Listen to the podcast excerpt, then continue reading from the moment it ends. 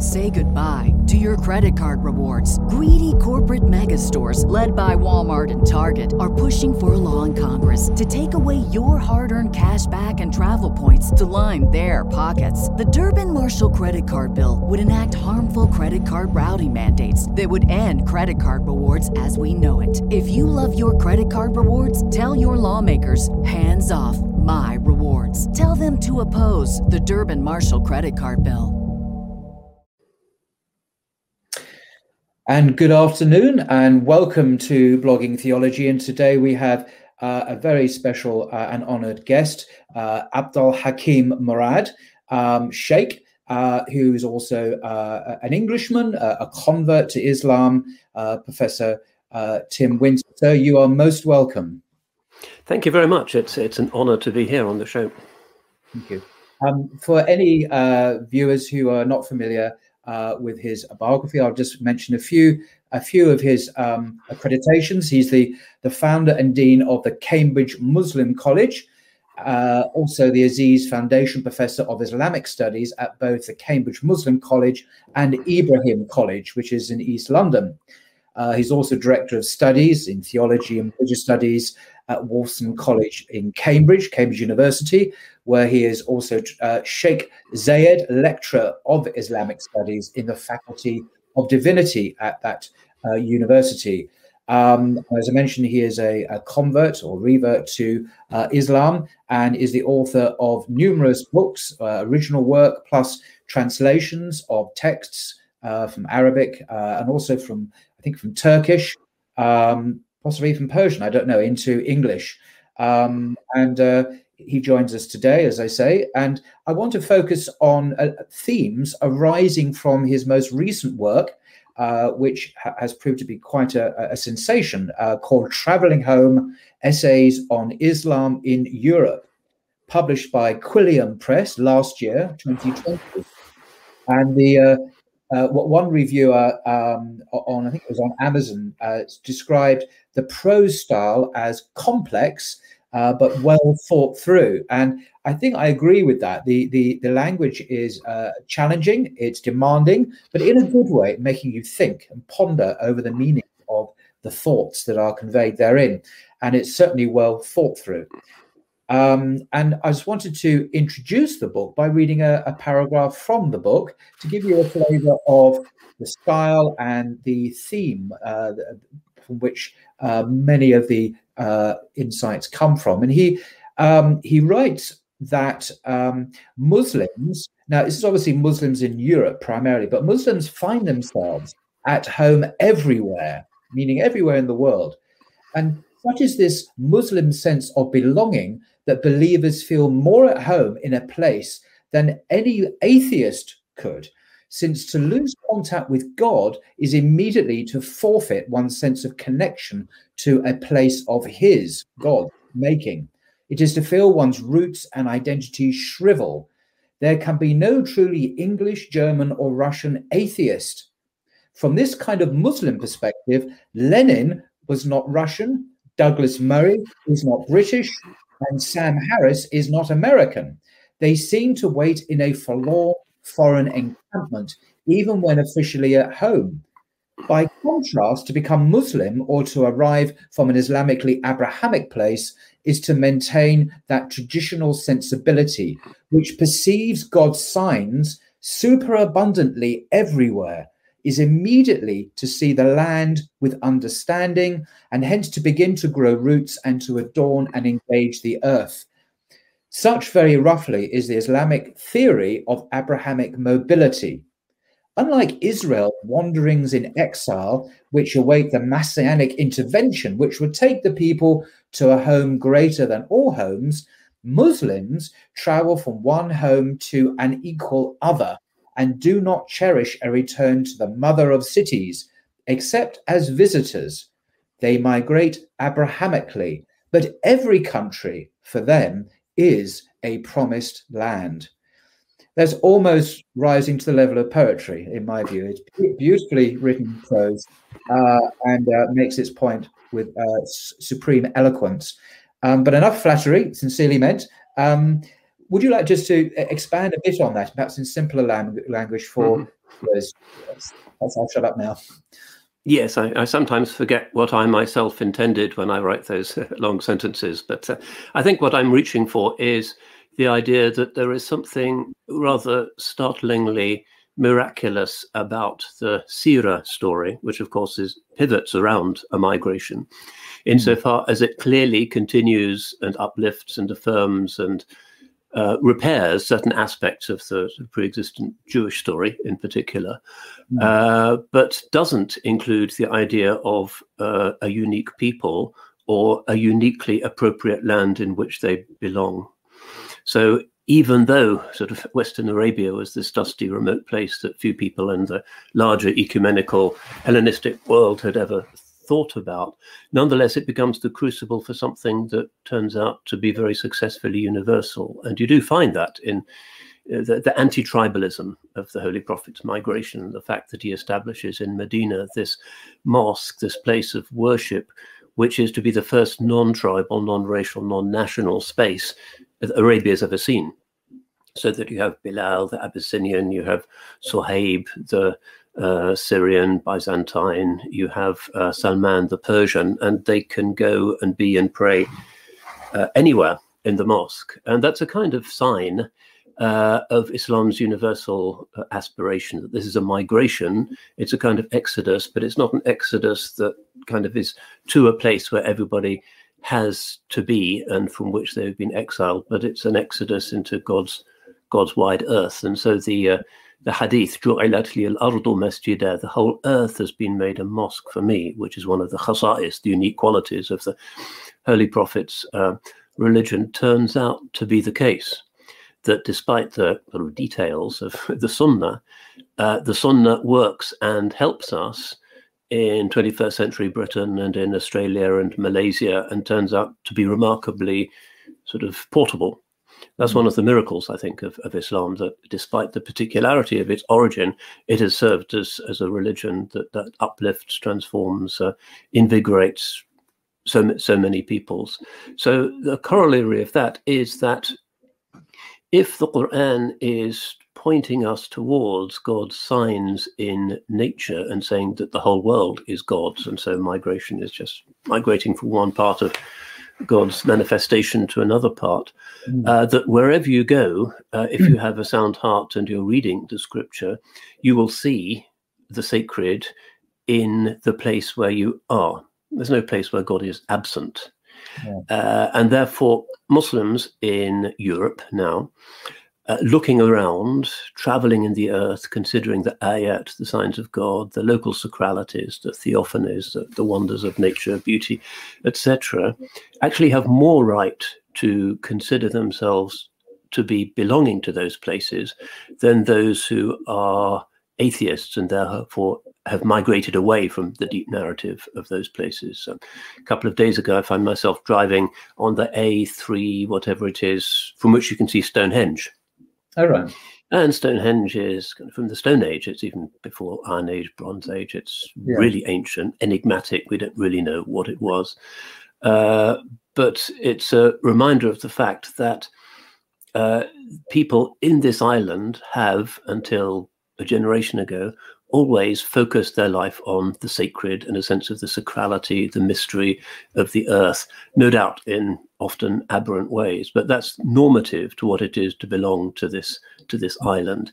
And so Muslims, superficially judged to be the people who most obviously don't belong, particularly by the kind of anti-immigrant right, uh, turn out to be the people who uh, most belong to uh, the broad outlines, if not the details, of the, the sacred story of what used to be called the matter of Britain. If you hmm. look at even William Blake and English sort of Platonic speculators about the meaning of, of the country, they'll say, well, it's about God. It's hmm. about a particular way of reflecting and, and, and affirming the divine nature. So Muslims do that, despite the superficial exoticism, uh, whereas the atheists certainly don't. So I think from a deeper historical perspective, not even necessarily a religious perspective, one can see the Muslims as having a deep right to belong and as being authentically indigenous, whatever their DNA might be. That's you know, from our point of view, irrelevant. Uh, whereas these new uh, sort of secular and atheistic, utilitarian, scientific interpretations uh, have to be seen as uh, denying people really the right to feel that they are rooted and belong to this country. So I'm trying to invert the, the usual narrative that perceives Muslims as kind of wandering outsiders. Uh, I think uh, on a deeper level, um, given the logic of what this country has always been, what Europe has always been, it's the Muslims who very evidently belong. Yeah. Can I just um, perhaps um, challenge you on that slightly? Mm-hmm. Uh, but say Douglas Murray, I've read several of his recent books, and he's a very eloquent man. And you, he talks quite openly, I think one of his books, like The Suicide of Europe, about the loss of faith that mm-hmm. characterizes modernity. And he doesn't rejoice in this. He's not yes. like a, you know, a, a Dawkins uh, who is a militant atheist. He grieves over the yep. loss of a spiritual heart. And I, I, noticed he appeared a day or two ago on, um, I think it's Premier's, it's a Christian channel, I think in London, uh, talking with um, uh, Professor Tom Wright, the former Bishop of uh, Durham, the Christian theologian. Mm-hmm. I he's now at Oxford, a very distinguished uh, Christian churchman in his own right. And I, I, sense, could be wrong, that Douglas Murray is looking for a way home, mm-hmm. maybe the Christian tradition, because he realizes the vacuity, the nihilism at the heart of, yep. of, of, contemporary nationalism, contemporary popularism, contemporary anti-Muslim polemic. Mm-hmm. Is not mm-hmm. really drawing on those noble Christian uh, European traditions of faith, of spirituality, of transcendence, uh, going back at least as far as the Stonehenge. So maybe you know he's not. I, I know he is anti-Muslim. Don't get me wrong. Douglas Murray is, but I think underneath that um, that rhetoric, there is nevertheless a, a heart that is seeking faith again. Uh, that's human nature, isn't it? Because it's yeah. what we've always been. There may even be a God gene. Some people, I think the Daily Telegraph recently published a speculative, slightly cheeky piece indicating that uh, belief is so fundamental uh, a part of the human metabolism that perhaps atheism should be classified as a mental illness. Mm. Uh, you can imagine the chatter that, that resulted as a result of that. But you know, objectively, uh, there is a case to be made. So of course, mm. these people recognise that they're missing something. But the problem often is that uh, for psychic or nationalistic or tribal, sometimes racial reasons, they can't see where the truth actually is. And one of the things I'm trying to reach for in the book is that uh, God's truth, thanks to another of those great historic ironies, is placed in our age precisely where the elites least expect it to be. Mm, mm, mm. It's like I gave a talk recently about the Holy Grail, and Europeans for centuries have been kind of scratching around, probably not far from where you are at the moment in France. Mm. Uh, the Nazis were, were digging away in those caves in southern France trying to find the Grail. Mm. And just last week in Glastonbury, somebody tried to dig up the tomb of King Arthur to see if the Grail was there. Kind of permanent obsession.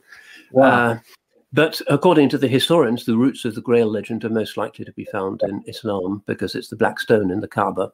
And many historians say this is what it is. And the medieval European legends recognize this. Even Wagner, in his letters, says, Well, isn't it a shame that our great German legends actually turn out to be of Saracenic origin?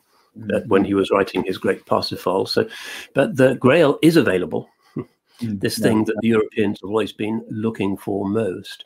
It's the black stone. So it's kind of hidden in plain sight, if you like. Mm-hmm. You can see it. You don't need to dig around in Provence. You can see it if you go on the National Geographic channel, and there it is. Mm. But it's in the wrong place for the European ego. Because the point of the Grail search and for any traditional pilgrimage, we're in the Hajj days, of course, now, is that it is about the outward enactment of the inward journey, which is about overcoming ego. Mm. Superbia, pride, is the worst of the deadly sins. And it is generally Europe's pride that says, well, I can go through any of these ordeals and I'm happy to scale Mount Doom and fight with black dragons and deal hmm. with the Green Knight like Sir Gawain and I'm a real, uh, real warrior. But when you say, well, you just you can get to the Grail Temple, you can kiss the Grail if you like, uh, but you have to say seven words in Arabic in order to be allowed in. They say, oh well, I don't don't fancy that ordeal. Thank you very much. I'd rather fight with a black dragon in Mount Doom or something. That's that's my kind of ordeal. So uh, this is a divine irony uh, that the Grail is there and it is understood, and it is the traditional yearning for the European soul, uh, which is not really a Christian legend. It's kind of it is it is from Islam. It's certainly not biblical, but it's the pride of Europe. It makes it so difficult for them really to consider that actually God may be placing His secret in our age, in the place that they are most habituated to despise, with all of those Bangladeshis and Saudis. They can't imagine it could be there of all places. Well, indeed. And one of the great ironies of all this is that the traditional Christian um, faith, which is uh, precipitously declining, at least uh, yep. in UK, we're looking at church attendance in the Church of England, it's in free fall. You know, these people follow a Jew from Palestine yep. from 2,000 years ago who wasn't white, who didn't speak English probably, um, yep. and um, and who who culturally and linguistically, semantically, uh, yep uh, Aramaic is cognate with uh, Arabic and Hebrew. Yep. Uh, he had much more in common with a, a certain seventh century Arabian prophet than yep.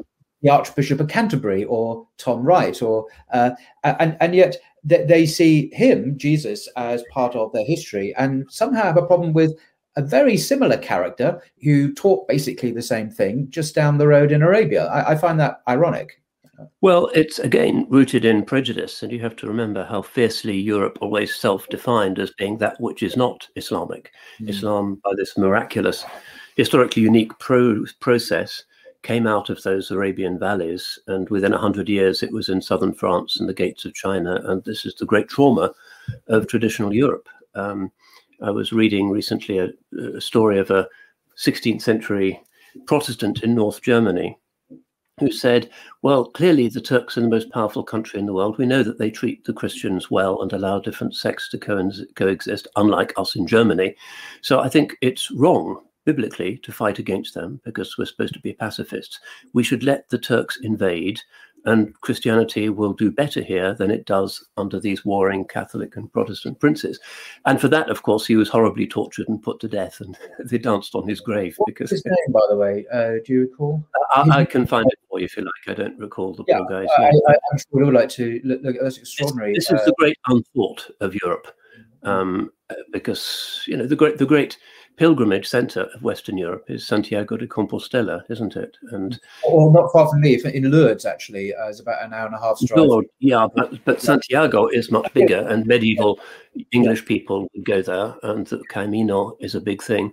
When you get there to a rather, in my view, over baroque and elaborate bling church, at the center of it, there's the big statue of St. James, mm. and his title is St. James Matamoros, the Muslim killer. Wow. So the destination of Western Europe's big sacred pilgrimage is this big statue, and he has a white face. He's on his horse, and with his sword, he's cutting the heads off these rather sad-looking, dark-skinned Muslims who are being trampled underfoot. And nowadays, you know, the church finds it a bit unecumenical and embarrassing. So you can see that they arrange flowers to kind of disguise these sad-looking Muslims. Yes, I'm sure, I'm sure he's still the patron saint of Spain. St. James yeah. the Muslim killer. And mm-hmm. that's so deeply rooted in the DNA, even of quite secular people, I think, like Douglas yeah. Murray and yeah. so forth, that it's just very, very hard. But there are people, even from the far right in Europe, who have made the leap into Islam mm-hmm. publicly or privately. I'm in conversation with some you know, really nationalistic people in Europe, quite well known people who have Wikipedia pages and a kind of Twitter storm whenever they say something, who have discreetly come to Islam or at least recognize that Islam is the truth. So one should never despair of those people. And, um, I mean, and you, you call them, I believe, will be a very good Mahmoud when he finally overcomes yes. this, this, this Matamoros DNA and, yes. and, and humbles himself before the Lord of, of Abraham.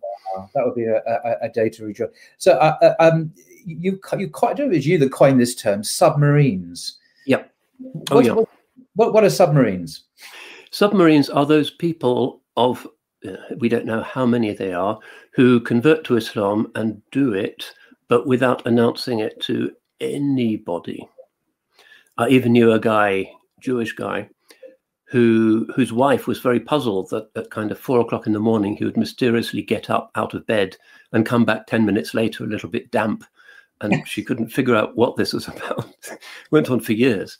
Um, but yes, I, I, know a full professor here in Cambridge who's been a Muslim occasionally you see him discreetly in the mosque, but he's certainly not known to be Muslim. And uh, there's, you know, there's I know a guy who is the senior advisor to uh, a cabinet minister in the current government who is an active convert to Islam, but I think nobody in Boris's team suspects this.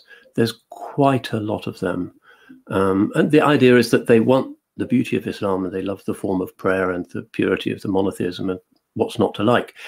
But all of the kind of mm. uh, crisis talk about Muslim communities and Palestine and Afghanistan and so forth, they, they don't feel that they want to take on the psychobabble that goes with it. So they, they, they keep quiet about it. So yeah, there's there's certainly a lot of people like that. I find it interesting that uh, and, and fascinating that um, in Europe, prominent, as you say, far right, populist, um, non Muslim leaders privately contact you uh, and, yep. dis- and discreetly uh, send out feelers in a very positive, constructive way and, exploring faith. And I think that's a, an extraordinary ministry, to use Christian language, that you have to the world. Well, it's a very passive one because I don't go out. You know, I've, I've, I've not emailed somebody like Milo Yiannopoulos and drawn the merits of the Quran to his attention. Uh, oh, sometimes you they. Oh, you mean Milo, the the yeah, Anglo American, who's now who's now got religion and repented of his former orientation and has become. It's kind of a good point. Anyway, is a kind of ultra traditionalist Catholic of the sort of, if you watch uh, Church Militant and those uh, Catholic oh, websites, you can see yeah. he's part of that world.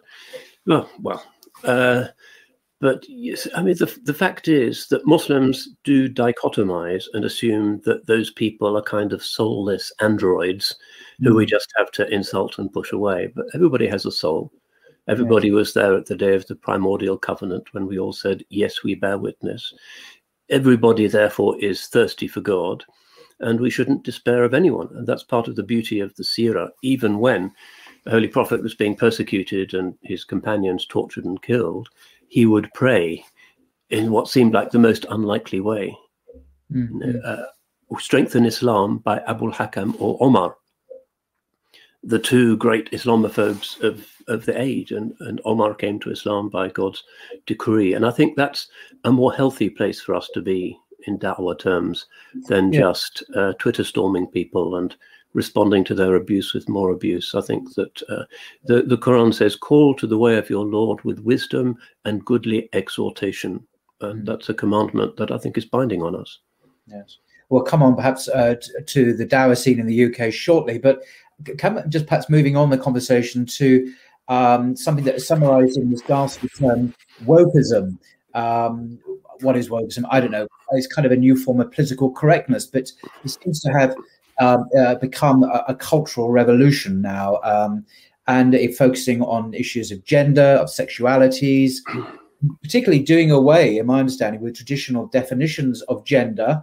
Uh, and people now seem to, uh, it's now acceptable for people to define uh, their own personal agenda by their beliefs about their agenda. So if I think I'm a woman, then I really am a woman, and and uh, people should uh, accept that. And doctors and powers that be will all say, "Yep, yeah, this person is a woman." Um, and this kind of redefinition of reality. Um, I mention this because it obviously affects all of us, but particularly regarding Muslims in the West, in Britain, uh, France, uh, uh America, and so on, who are coming under pressure, of course, because Muslims are quite traditional and conservative when mm-hmm. it comes to sexuality, the place of intercourse uh, within heterosexual marriage, uh, and gender roles are, are, quite clearly defined and celebrated and accentuated rather than, I don't know, smoothed over in a, an egalitarian kind of mishmash of uh, everyone is universally the same. Um, but uh,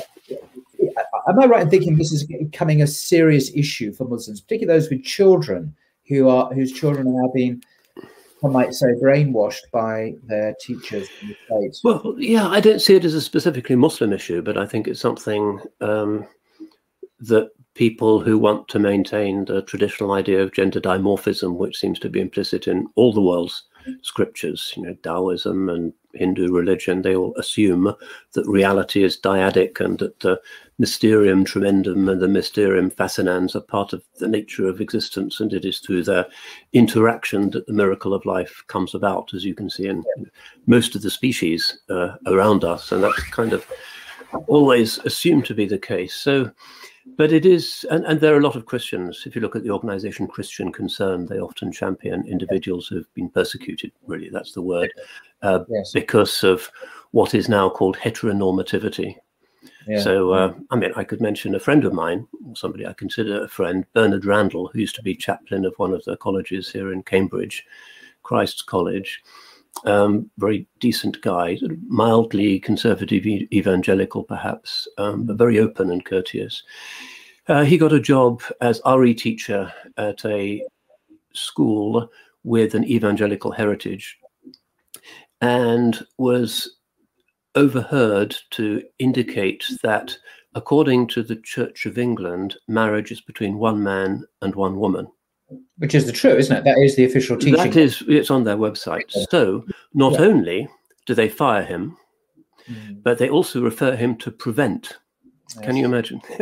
As if uh, saying that the Church of England says this, which is just a fact, means that you're potentially a terrorist suspect. Well, of course, prevent they throw it out because they can see this is really didn't meet their threshold, as it were. But then, uh, and the the kids in the school, the conservative Christians, are saying, is this a compulsory belief that mm. heteronormativity is wrong, and that we have to be against it? Is, is it obligatory now? and it's a source of distress, evidently for some of them and for their for their parents. And and then Bernard contacts to his supporters Lambeth Palace to find out what the Archbishop of Canterbury has to say about what is on the Anglican Church's website. Uh, and um, the Archbishop of Canterbury declines to intervene and says, well, it's terribly complicated, you know, you have to understand all sides, and the usual prevarication. So he won't defend his own priest and effectively throws him to the lions just for saying what the teaching of the church historically is and continues to be. So that's the, you know, Christians are facing this as well. But interestingly, the same archbishop, hmm, you may recall at the, the Batley cartoons scandal a few months yeah. ago, yes. when those outrageous cartoons were being brandished to Muslim pupils in a, in a school, the archbishop said, No, I believe in freedom of speech. Hmm. Uh, look at uh, this is the priority that Lambeth Palace seems to have now that Muslim pupils can be offended, but yeah. students who uh, believe in heteronormativity just have to be smacked and silenced. That seems to be their view. Why I'm particularly disappointed about Welby, the current Archbishop of Canterbury, is that you know I happen to know that he comes from an evangelical background, associated with HTB, Holy Trinity Brompton in uh, yep, yep. London, which is a, a powerhouse of evangelical mm. Anglican yep uh, theology, hugely popular with the middle classes in uh, Kensington. Yep. And he comes from that very constituency. And yet, mm-hmm. when he reaches Canterbury, uh, lo and behold, he uh, the uh, in my view, the zeitgeist uh, becomes his touchstone rather than his um, his faith. And um, you know, I, I, don't want to be rude about the man, but I'm put it uh, mildly, I'm extremely disappointed. And you know, if an evangelical Archbishop of Canterbury fails to stand up for his own church's preaching, what hope is there for anyone? And the thing yeah. is, church declines and declines and declines. Uh, and you've said this before, in other words, that the only real uh, monotheistic presence in Europe that is standing on its own legs, put it that way, is Islam which is uh, mostly uncompromised. I say mostly because at the fringes there are modernists yep. who are, um, you know, praising uh, or you know all these LGBT whatever things, but most Muslims are remaining steadfast. It seems is that is that correct assessment? Well. Uh, it is the case, at least in Western Europe. Eastern Europe has a very different, more conservative logic. That if you go into a church, you can't be quite sure what you're going to see or what you're going to hear. Yes. And if you're in a parish, you have to like it or lump it, really. Mm-hmm. Um, the uh, but it's also objectively the case that if you go into any mosque, really any mosque in Western Europe, you can be pretty sure that you'll see the liturgy that you expect to see, uh, and the sermon will be within some kind of bandwidth that is recognizably part of some sort of classical Islamic broad consensus. So I don't see it really as being about these sexuality issues, but more about uh, more about tradition and uh, the, the courage to defend tradition because the LGBT thing in Islam has been dealt with in such a different way historically than it was dealt with in Christianity that you can't really apply the same kind of is it phobic, is it not phobic? It, it's it's more complex and nuanced than that, and we don't really fit on that that spectrum at all. Um, and obviously, everybody has to be dealt with with compassion and and understanding. But uh, yeah, the liturgy is is actually more central. Hmm.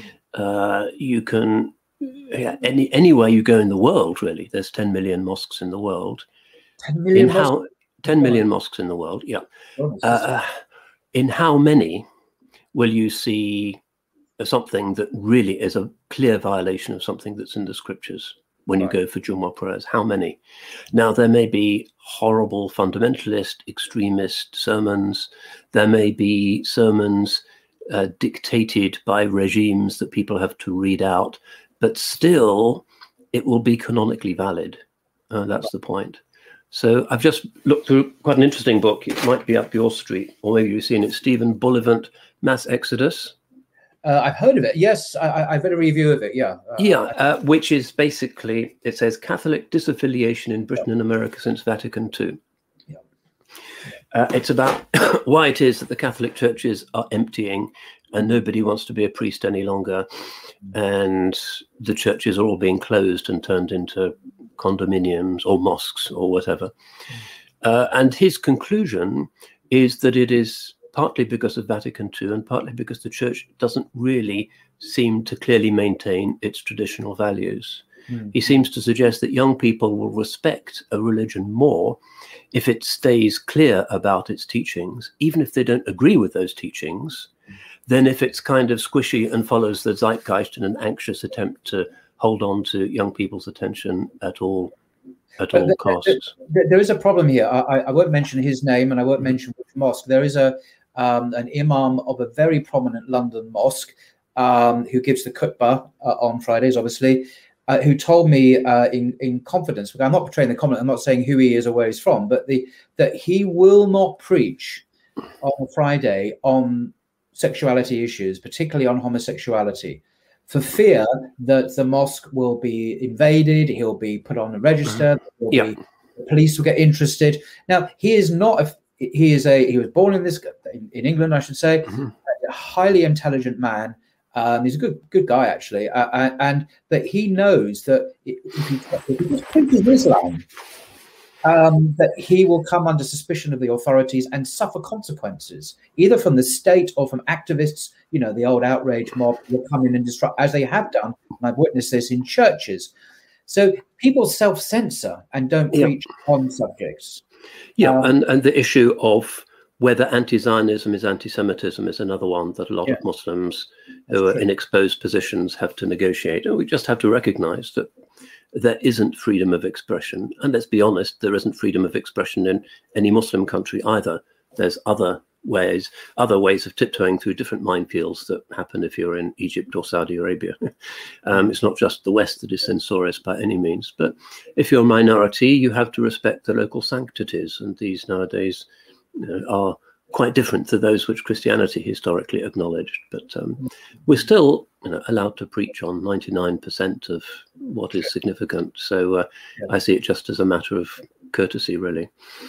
Right, right. Interesting. So, in terms of the question of Hijra, which is on some people's minds, mm-hmm. I brought this up with a uh, professor uh, uh from Zaytuna a week or two ago, Professor Abdullah Ali, mm-hmm. Uh, uh, who's American, and, and he and asked him about Hijra, and he, given the pressures and increasing hostile environment that many Muslims feel they're in in the West, and and they, many of these people have children, you know, who are being educated in these um, woke values, which are inimical to traditional faith, be it Christian or Muslim or Jewish. And he said, fascinatingly, it never occurred to me that you know if you're in California, you're, you're a Muslim, yeah, you could do Hijra within America. It's a federal, you know, it's a huge, vast continent with many different nations, states So move to a Republican area where, where, traditional values are respected, and and many of these traditional Christian Republicans are actually not Islamophobic as the media stereotype would, uh, would have you believe. And I didn't know that. So uh, his answer was you don't have to literally leave the West, you can move within the West to a more um, safe and welcoming. Uh, would you agree with that, or would you see Hijra as a as a serious consideration for Muslims? Well, um, America is certainly not Britain. It's not obvious that there's a place in Britain to which you could migrate if you don't want your children to be uh, indoctrinated with the latest state beliefs. Um, but th- there are problems in the US, of course. Uh, do you really want to um, go past uh, a lot of Trump banners and posters every time you go to work? Um, that is also a problematic view. But it is it is the case that even though many Muslims think that the evangelicals are kind of hell bent on Zionism and the destruction of Muslims everywhere, that once you get to know those people, you find that most of them are actually very reasonable. And once they learn what Muslims actually are and they visit the mosque, they can be um, good neighbors. Yeah. So uh, it is an option. And California, of course, has always been kind of at the edge of the earth. You know, you feel like you're going to fall off mm. if you go any further. Uh, it's a kind of extreme. That there's there's other places um, where people can move to in North America. And I think there's a very strong case nowadays for interreligious alliances on these issues of conscience, that people do feel persecuted, that they feel that their freedom of speech is being impugned, that their children are being indoctrinated against their will. And uh, there's there's uh, plenty of uh, opportunities for forging alliances with conservative Jewish uh, traditions as well as with uh, traditional Christians. And that goes also for places like Africa, for instance, where this is also beginning to be an issue. So, you know, but of course, we can't do that in Europe, no. unless, of course, you want to go and live in Viktor Orban's Hungary, which is perhaps a mixed blessing. Um, because very often conservatism in Europe tends really does go hand in hand with a furious kind of Matamoros Islamophobia um, and that kind of partly because it tends to be less religious, I think, in a certain interesting mm. way. It's easier for us to persuade and engage with the Ahl al Kitab than to deal with people who are just secular, atheist, nationalist races to believe in a Darwinian kind of natural selection that has made the white man the top of, of, of a billion years of evolution. It's hard to engage with them. But with people who are significantly part of Ahl al Kitab, there's always grounds for discussion. But what about the homeschool? I mean, I'm not a parent myself, so this is kind of outside of my uh, particular area. But what about homeschooling for Muslim parents? Is this a serious uh, possibility in terms of avoiding the the worst uh, excesses of? Yeah, a lot of people do this. It may well be the case that the various inquisitors who inspect homeschooling groups and programs will insist also on the inculcation of these new beliefs in very young children because it's become such a passionate orthodoxy for a culture that I think has been starved of certainties for so long that it's become a kind of mm, secular religion somehow. They're delighted that they found truths after all. Yeah. When everything was relativistic, this is absolutely true. They think, and of course, yeah. they they proselytize with all the zeal of the fundamentalist converts. So, uh, and in countries like France, homeschooling has been shut down. That may well be the pattern for many other European countries. As uh, liberalism is increasingly becoming intolerant, uh, which might seem like a contradiction in terms, but it's what we're seeing now. A coercive liberalism is becoming yeah.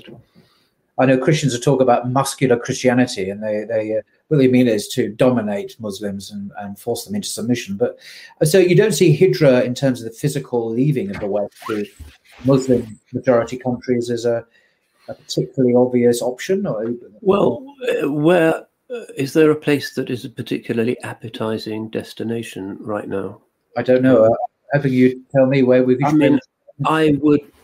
I mean, Indonesia is one of my favorite countries. I certainly wouldn't mind living in a little traditional village there, eating mangoes and paddling in the sea and just uh, being being happy, going to the mosque. Uh, I like Indonesia a lot. Wow. Uh, but then you know, in my case, what on, what use would I be there? um, my skills are rather specialized. Uh, so uh, yeah, I, I, hang on here. Uh, in the hope that you know really the only justification for Muslims living in the West is the da'wah justification. Everything else is very dodgy. And the first hadith of Islam, beginning of Bukhari, is the hadith of Hijrah, which is also the hadith of Niyyah. You know, it's a big thing. Yeah. If you make Hijrah for dunya, dunya will eat you alive, basically. Mm. And you can see the effect on your children and grandchildren. So if you make get most Muslims come to the West historically, then not for yep. uh, hijra purposes, not for a, a, sincere desire to spread Islam, but for economic reasons, for dunya. Yeah, and that is not haram in Islam, hmm. uh, but it's. Uh, I think it's time now for a niyyah reset for Muslims in Europe. Why are we here? Because niyyah intention is enormously important in terms of divine acceptance and the, our inner spiritual health. What on earth am I doing here in this weird place. Uh, well, I'm here to help people, you know, to be rahmatun wa shifa, as the Quran says, a mercy and a healing. Not so that I can save up for a big new car. Allah may still help me if that's my main object in life, but may not. But if my intention actually is to help my neighbors and to spread truth and to try and bring people to mercy, respect for family, neighborhood, looking out for wild animals in the animal shelter or whatever, just helping to, to show mercy, then uh, that's a legitimate niyyah. And I think if that is strongly our niyyah, then there isn't really a, a, a duty of, of emigration in our time. Right. Okay. But finally, then, if we may come to um, the Dawah scene in the United Kingdom, um, which I have observed to a small extent close up. Um, how would you characterize? Is it in a healthy state? Uh, I mean, um, uh, and what have you observed in terms of Dawah activity in in Britain? Well, you probably have been more at the front line than I have. I tend to hide behind the stacks in university library and uh, speak from a distance. Um, I mean, the, there's there's two sides to it. There is the natural human thirst for truth and for beauty and for God and for hope and that is still there, despite the fact that everybody's so rushed off their feet and checking their texts and doing things too fast that it's hard really for their souls to experience that contemplative faculty uh, as it's as it's supposed to. But once people calm down a little bit, or perhaps after they've had some big misfortune in their lives, they do recognize that they need meaning and truth. Uh, and Islamic monotheism is, has all the virtues of monotheism, which is certainly history's most powerful idea, uh, but without many of the complexities that are identified with historically evolved Christianity. Um, uh, there has been a shift in the churches, as, as you've noticed, away from some of the classical formulations and towards something that is more kind of generically Unitarian. I was invited by a friend of mine, Dr. Fraser Watts, an admirable person, mm. to uh, preach at his church when he was vicar of St. Edward's in Cambridge yes. to his congregation. It's a nice, hospitable invitation. And I preached from Ridley's pulpit, the pulpit that launched the English Reformation, if you like. So, yeah. was, wasn't he burnt at the stake or something? Or uh, Sorry? wasn't he burnt at the stake or something? Yeah, he ended up um, yeah. yeah. getting into uh, getting into trouble with the Marian. You, but yeah, no, you, you, were spared that. But yeah. So there I was. I mean, I wasn't likely to start a kind of uh, new Reformation with a sort of couple of dozen silvery-headed parishioners that were trying to hear me in the oh. church. But afterwards, we sat down and we talked about what are the real differences between Islam and Christianity. And I said, mm. well, we do respect Jesus and we respect his sainted mother, but we don't believe that he was God and they said, well, we don't either. We believe he was a, a wonderful human being, but we don't understand how he could have been God at the same time. So without wow. Dawah, in a sense, that that journey towards what makes sense is already well underway. Yes, yes. Um, and one doesn't have to get too angry and polemical. And if you are, that people tend to get angry and polemical back. It's kind of aggression is usually counterproductive. And again, the Quran does say, وَقُولُوا لِلنَّاسِ حُسْنًا say to people what is most beautiful. Mm. And that doesn't mean using four letter words and YouTube chat boxes. That's not the way to melt hearts, really. Um, that, that just exacerbates the ego, which is what we're trying to get beyond. So, yeah, pe- people are joining Islam quietly. We get about one conversion a week registered at our main mosque in Cambridge, wow. which I used to think was amazing. But last week I met somebody else who said at his mosque in London they get a similar number. So we'll have to look at what the census uh, return looks like when they've uh, crunched the data that they got a couple of months ago. But for the previous census, they reckon there's about 100,000 converts to Islam in Britain. 100,000? Yep. And that you can correlate by looking at the number of people who click the box Muslim, but also click the box that says uh, white, Anglo Saxon, Irish, or whatever. If you put those together, that, that's the number you get to. Mm. Um, and I expect it'll be a larger number this time. But that happens really without da'wah. It happens just mm-hmm. because people are, are, looking for what is, they find something in Islam, something about its timelessness. They like the form of worship. They like the uncluttered simplicity of the mosque. They love the fact that Muslims united in their ibadah and that uh, it, it's uncompromising. Ramadan is difficult but impressive five mm. daily prayers difficult but impressive there's a seriousness about it that makes them think well this is this is a real religion this looks like god's religion because it's not constantly being sweetened and diluted by anxious synods but it's I, I, I remember was, uh, indeed i remember when i was a, a catholic uh, uh, before we, the reception of the eucharist the, the central yep. rite of the of yep. the church on, on, a sunday usually one has to fast yeah from for a whole hour whole 60 minutes um, um, from food. Yeah. And uh, I, I, know I'm not, I don't mean to say to mock, but I'm just juxtaposing that with um, the realities of Ramadan and the, uh, yep. uh, and, you know, anyway, it's just how different things are. Yeah, I think that uh, those things which make people shake their heads why don't we get with it and become modern and like everybody else mm. are those things that are quite irresistibly attractive to a lot of seriously minded people, mm-hmm. um, which is why you know the mosques are full. Everybody yeah. is talking about the crisis of Islam. Well, we do have a lot of crises, but if the church where my ancestors used to worship in Norwich is now a mosque, is it? Wow. Well, which religion is in crisis? Yeah, uh, it's one thing I've always noticed. The mosque. Uh, the, the, problem with the mosque is they're always too full. yeah, there's always two, and the age of the average age of the attendees yep. is very young. The average age of your average Church of England or Roman Catholic Church is the opposite. Um, we're talking about, as you say, lots of grey hairs. Yep. Um, that's the, the typical um, story in my opinion. Um, yeah, it, it's very, uh, it, you know, a Jummah prayer is crowded and it's a dynamic yeah. event, and Laylatul Qadr in a mosque is yeah. overcrowded and an even more sensational event, and people yes. people take that seriously. So it's kind of self-perpetuating, and I see no sign of that really flagging anywhere in Europe. Right. Um, there's places in Albania that were subject to communist forced secularization for so many decades that people have forgotten what a mosque is for, where mm things are flagging a bit. But really, you have to adopt the Inquisition approach. You know, mm Islam prevailed in Spain after the Muslim conquest. Within a hundred years, most people had converted. After the Christian reconquest of Spain, it took them hundreds of years to winkle out the last pockets of Muslimness. And they had to use the Inquisition with all of its horror. And you know, they were still discovering Muslims in Spain in the 18th century. Um, uh, so a friend of mine who lives in Granada recently had his house uh, rebuilt, and the builders found on the ground floor a couple of skeletons that were facing the Qibla.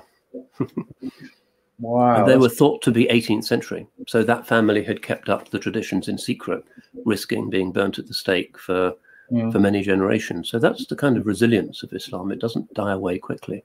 No, um, no. because it, it's it's the religion of fitra. People love the idea of monotheism. They love the idea of a timeless, beautiful, simple, quite short form of worship. Mm. Um, what's not to like? Of course, on the surface, you have the the Taliban and ISIS and crisis after crisis, which is what the media tend to report. But um, it, it's it's a kind of mirror image of the West. In the West, on the surface, everything is nice, but underneath, you have a demographic crisis, you have the environmental crisis, you have uh, the crisis of loneliness. We now have uh, the world's first minister of loneliness in the UK. Really? I didn't, I yeah, didn't know. Yeah, because society is fraying so fast. So that's the society into which Muslims are being invited to integrate. Yes. Yeah. No, so uh, there's certain things that are still rough and ready, but still more or less functional. The Muslim family, the Muslim neighborhood, the place of worship, the idea of gender, these things are still maintained despite everything. Uh, but the surface, of course, which the media reports, is, is um, uproar, constant uproar. But beneath the surface, there's stillness. But what, what about? I mean, this I don't mean to go on. This is a separate subject. I don't want to go into it all now. But but what about the second generation, the third generation of Muslim immigrants, uh, uh, the, the the offspring of the? Mhm. Of are, are they retaining the faith, or are they hemorrhaging all over the place and will, will disappear like you know water in the sand, or, or will they will they will they retain their? Well, in, in the book, I do talk a little bit about retention, and there's been some sociological work done on it. So, uh, uh, 26% of Christian parents statistically can expect their children to be churchgoers if they are churchgoers. 26%. In the case of Muslims, it's 71%, which is not not 100%, but Wow. still you know, a, a- rate of survival plus the converts plus big families means that the mosques are likely to be well used for some time to come Well, um, so uh, yeah retention rates but of course there's part of the problem is that the culture of many mosques in england reflects the cultural needs and Mm. focus of first generation migrant communities who came not so much with islam but with their culture Yeah. and that's fine for the first generation Mm. but the second generation, which has been to British schools and has a kind of British soul, effectively. Uh, may not feel particularly at home in those spaces, and the khutbahs may not be very relevant, and that's the danger, really. That the in Islam we have this idea of orf, local custom, which is a valid and respected thing as long as it doesn't violate something in the Quran and the Sunnah. Uh, but if you have the orf of somewhere else, Mm. and you're expecting young people with their own local orf to relate harmoniously to that, then you have a cognitive dissonance that can result in disaffiliation. And I think that's the main problem that people find the mosques exotic, kind of Mm. spaces where an overseas beauty is maintained rather than something that speaks to the kind of questions that, that they're, they're having to ask here Can in I- Britain. on that point about earth, I probably mispronounced it, culture. Uh, am I right in thinking that that concept uh, is an important element of Sharia itself? That it recognizes the legitimacy uh, and uh, uh, and value of Yep. a culture, and it, it might not be an Arabic culture or a Bangladeshi. It could be a British, an English culture. Yep. Is actually explicitly, uh, as long as it can, you know, it doesn't violate Sharia. As long as it, we're not talking, we're not talking about alcohol abuse or pornography or or loneliness. We're talking about those positive aspects of culture Yep. are recognized by the Sharia. Is that right? Yeah, uh, and this is part of the universalism, and you know, part of the the beautiful wisdom of Islam is Uh, just as even though it makes strong prophetic points against the Ahl al Kitab, because that's what prophecy does, Yes. it still is very generous. It Yeah. still says "Laysu sawa." They're not all the same. Amongst them is a community that is upright. It tells us to be respectful to them. That's part of you know the unique brilliance of the Quran amongst other prophetic documents, in that it's respectful, even though it comes as a, a, a kind of repair. Uh, similarly, where Islam has travelled historically, if you look at what it's done to the literatures of the peoples that it has touched, uh, it doesn't replace them with a kind of uniform Arabness, but actually triggers or galvanizes a new flourishing in those literatures. If you look at Persian literature, Yes. um, before Islam, well, it's a few Avestan prayers and incantations to various kings. It's not much. Then Islam comes, and you have Hafiz and Rumi and Saadi, and it's a, but in Farsi. So it, it tends to fecundate the local. Uh, and it's the same with Turkish literature, which before Islam was really nothing at all. Um, many of the literatures of the subcontinent, of West Africa, and so forth. Uh, so it's a principle that, while uncompromising about Tawheed Hmm. and about the inviolability of the basic sacred forms, you don't introduce local customs into your Fajr prayer, for instance, and nobody would, would have the temerity to do that. It, that's universal. Yeah. At the same time, uh, in terms of the more informal aspects of people's lives, how they dress, what they eat, the language they use, and also in their literature and perhaps some of their extra canonical rituals in, say, the context of Sufism, you'll find that local sacralities and local languages tend to be uplifted. Uh, and this is why Orf is, none of this is controversial. It's there in all of the classical texts of, exactly. of Sharia. A maxim exactly. of the Sharia is al-ma'rufu orfan kal-mashru'i shar'an, which is to say that which is known through local custom is like that which is legislated by revelation. Wow. Which some people nowadays, with a kind of rather limited view that they have of Islam, find startling. But uh, that, and that's particularly effective in terms of qada, what the qadi does in a law court. He'll look at the books of Sharia, but he'll also look at you know, what the local custom is. And if that custom is not violating something that's known in Revelation, yeah. in which case it has to shut up and die. If it's not violating that, then that becomes Islam for those yeah. people. Yeah, yeah, And so the challenge uh, for us in the West is to see whether we are going to use the Orf of Indonesia, in Holland, or Kurdistan, in Sweden, and that's how we have to be as Muslims, mm. or whether the traditional inculturation that the Ummah has always been pretty good at is going to be possible for us in modern Europe. Mm. So, what should a mosque in Sweden look like, for instance? Mm. Well, should it look like a Turkish mosque or a Moroccan mosque or a Kurdish mosque? Most of them do that. And that can be quite divisive because it cements ethnic divisions in the community, which are weakening.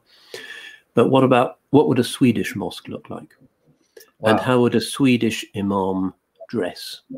Mm. And what kind of poetry, Islamic poetry, would you want to write using the particular genius and strengths of the Swedish language? And that's something that is starting now. I must but say, it, it is starting. It has to be uh, convert led, presumably. It can't be. Mm, well, not necessarily. If you look at some of the sort of rather Dutch looking mosques in Holland now, in Rotterdam, for instance, a very interesting right. big mosque in Rotterdam, mm. which draws a lot on Dutch uh, styles of architecture. That's not primarily convert led, that's led by. Uh, so I think that the the differentiation that one saw between the converts and the cradle Muslims, if you like, in the 80s and 90s is starting to die away. Right. Um, I think it may be that uh, the age of the convert is coming to an end, really, and that we're going to see this new generation uh, really powering ahead, which will be, I think, a, a good thing. Um, and it is often like in our mosque in Cambridge, which tries to be British as well as sort of Islamic in various ways, um, yes. Using local British patterns of brickwork and Gothic vaulting and so forth. Uh, uh, that's been very strongly supported by the local community, which is Bangladeshi, Turkish, and so forth. Once it's explained to them that this is a way of being courteous to your neighbors, you don't really want a mosque that they experience as an insult. uh, it has to be courteous as long as it's not violating something in the scripture. What's hmm. wrong with courtesy? And courtesy is is an Islamic virtue. It's something yeah, of course. itself talked about endlessly. This is not some kind of English gentleman virtue. This is an Islamic virtue as well. Yeah, it's neighborliness.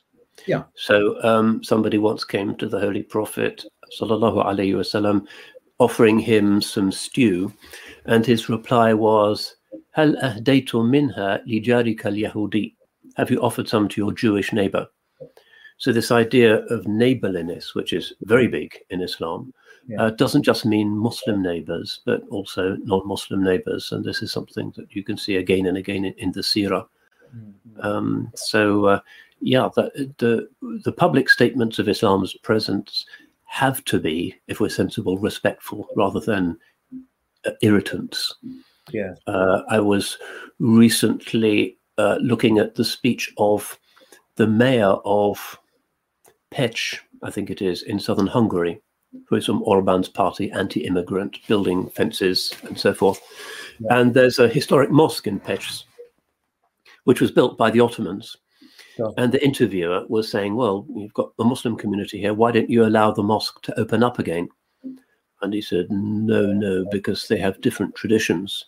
They dress differently, and they eat food that's very different from ours. And he named all of the things that have nothing to do with Islam as a religion, but to do with the orf of recently arrived people as he understands it. So, very often Islamophobia fixes on superficial things that are religiously dispensable anyway. So I'm in the mm-hmm. longer term quite optimistic because you see with the new generation, certainly the third generation, they're really very French and Swedish. I was talking to a guy in um, Cologne recently.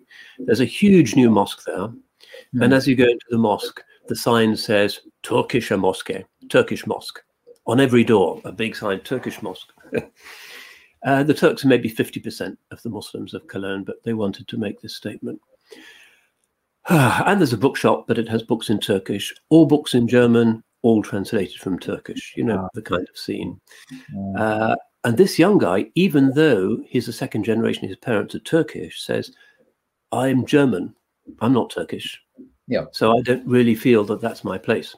Mm. And there's going to be more and more people like that. And as the mosques make the transition, which is pretty easy to do in many ways because you don't have to change the ibadah or any of the essential functions from being a place of refuge for first generation, understandably kind of defensive communities to something that's more open and dawah oriented, then you'll see not just the younger generation feeling more at home in the mosque, but also more and more non Muslims coming to the mosque, recognizing Islam for what it is, and inshallah joining us. So, in the longer term, I'm pretty optimistic.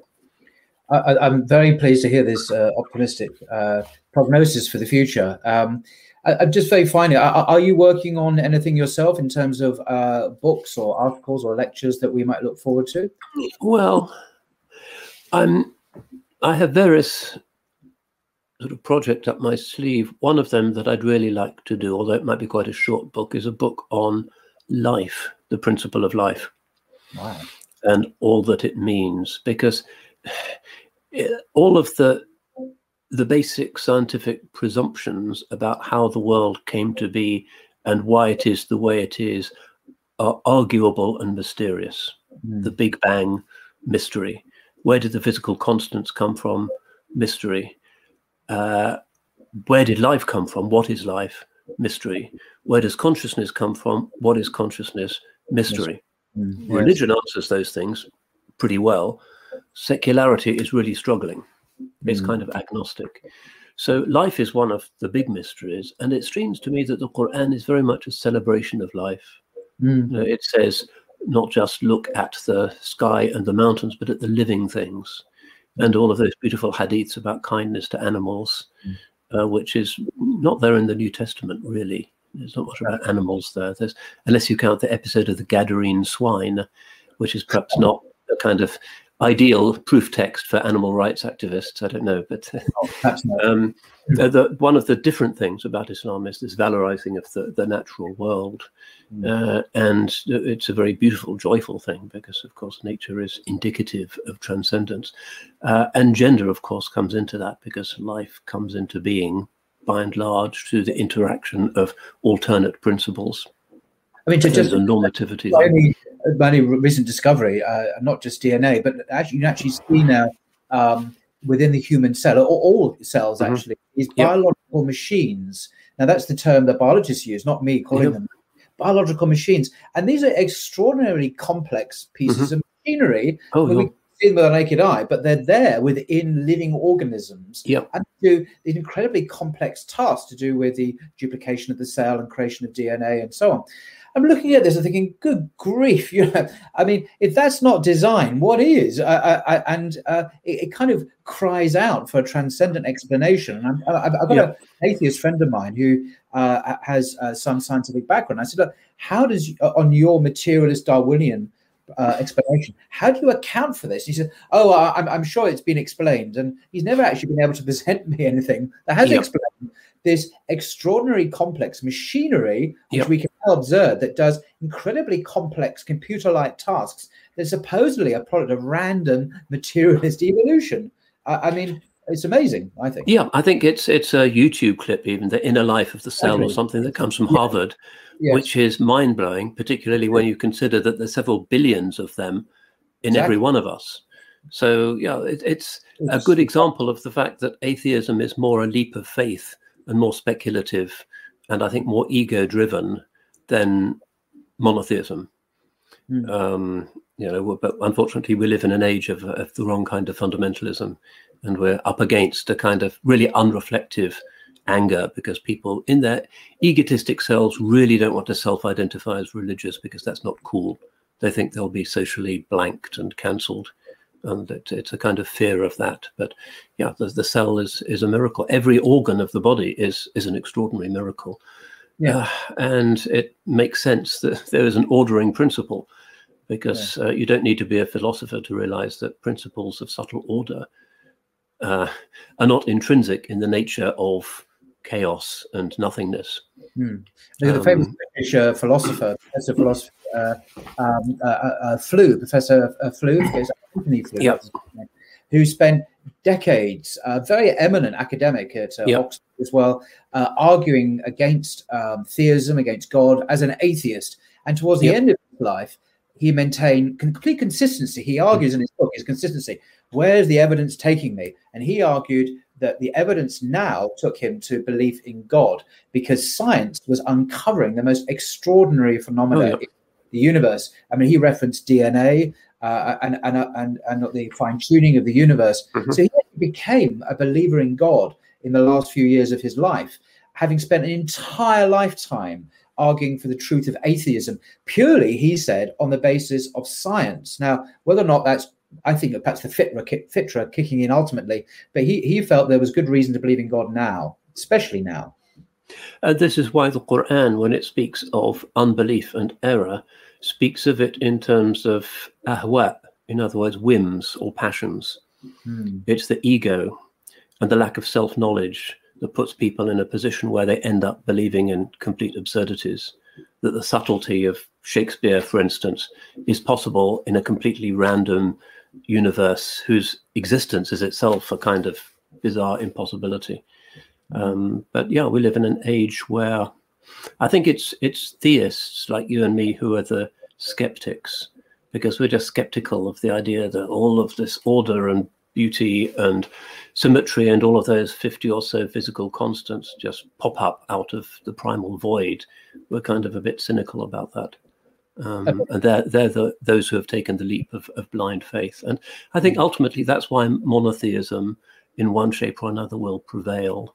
And people, again, when the ego is set aside and they have a contemplative dimension, will recognize the, the beauty of Islam and its forms once the kind of matamoros cry has subsided uh, and some of the veiling bad habits of the Muslims are set aside. Um, Islam is uh, mm. Is uh, is really trumps everything else in my experience. Well, that's a, a beautiful um, mm. finale there, um, and uh, just thank you so much, sir, for uh, your precious time. And I, I, know the viewers, of whom there will be many, I'm sure, will learn hugely from uh, what you've said. And um, I, I, do recommend uh, your latest book, Travelling Home Essays on Islam in Europe. It's a challenging read, but um, based, I think, on a series of lectures and talks on different occasions that you've given.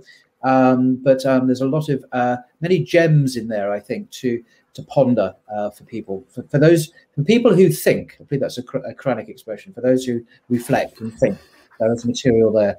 So um, thank you so much for your time, sir, and um, I wish you well. Thank you for your time. Thank you. Bless you. Okay. Say goodbye to your credit card rewards. Greedy corporate mega stores, led by Walmart and Target, are pushing for a law in Congress to take away your hard earned cash back and travel points to line their pockets. The Durbin Marshall credit card bill would enact harmful credit card routing mandates that would end credit card rewards as we know it. If you love your credit card rewards, tell your lawmakers hands off my rewards. Tell them to oppose the Durbin Marshall credit card bill.